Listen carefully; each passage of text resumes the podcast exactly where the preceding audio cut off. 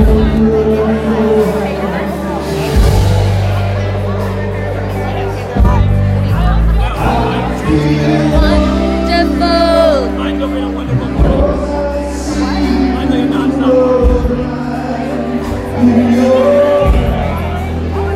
met Michael Knob and Jackie Teller's wedding.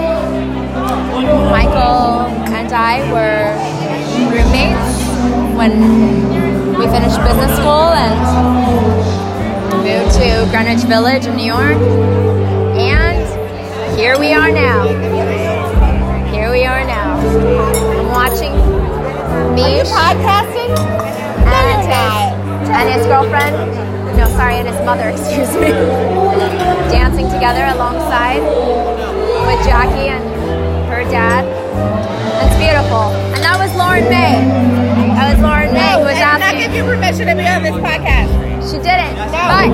there is consent. You have to pay fees. There's actually consent as long as one, if, if both parties know, it's legal. No, I don't consent. Okay.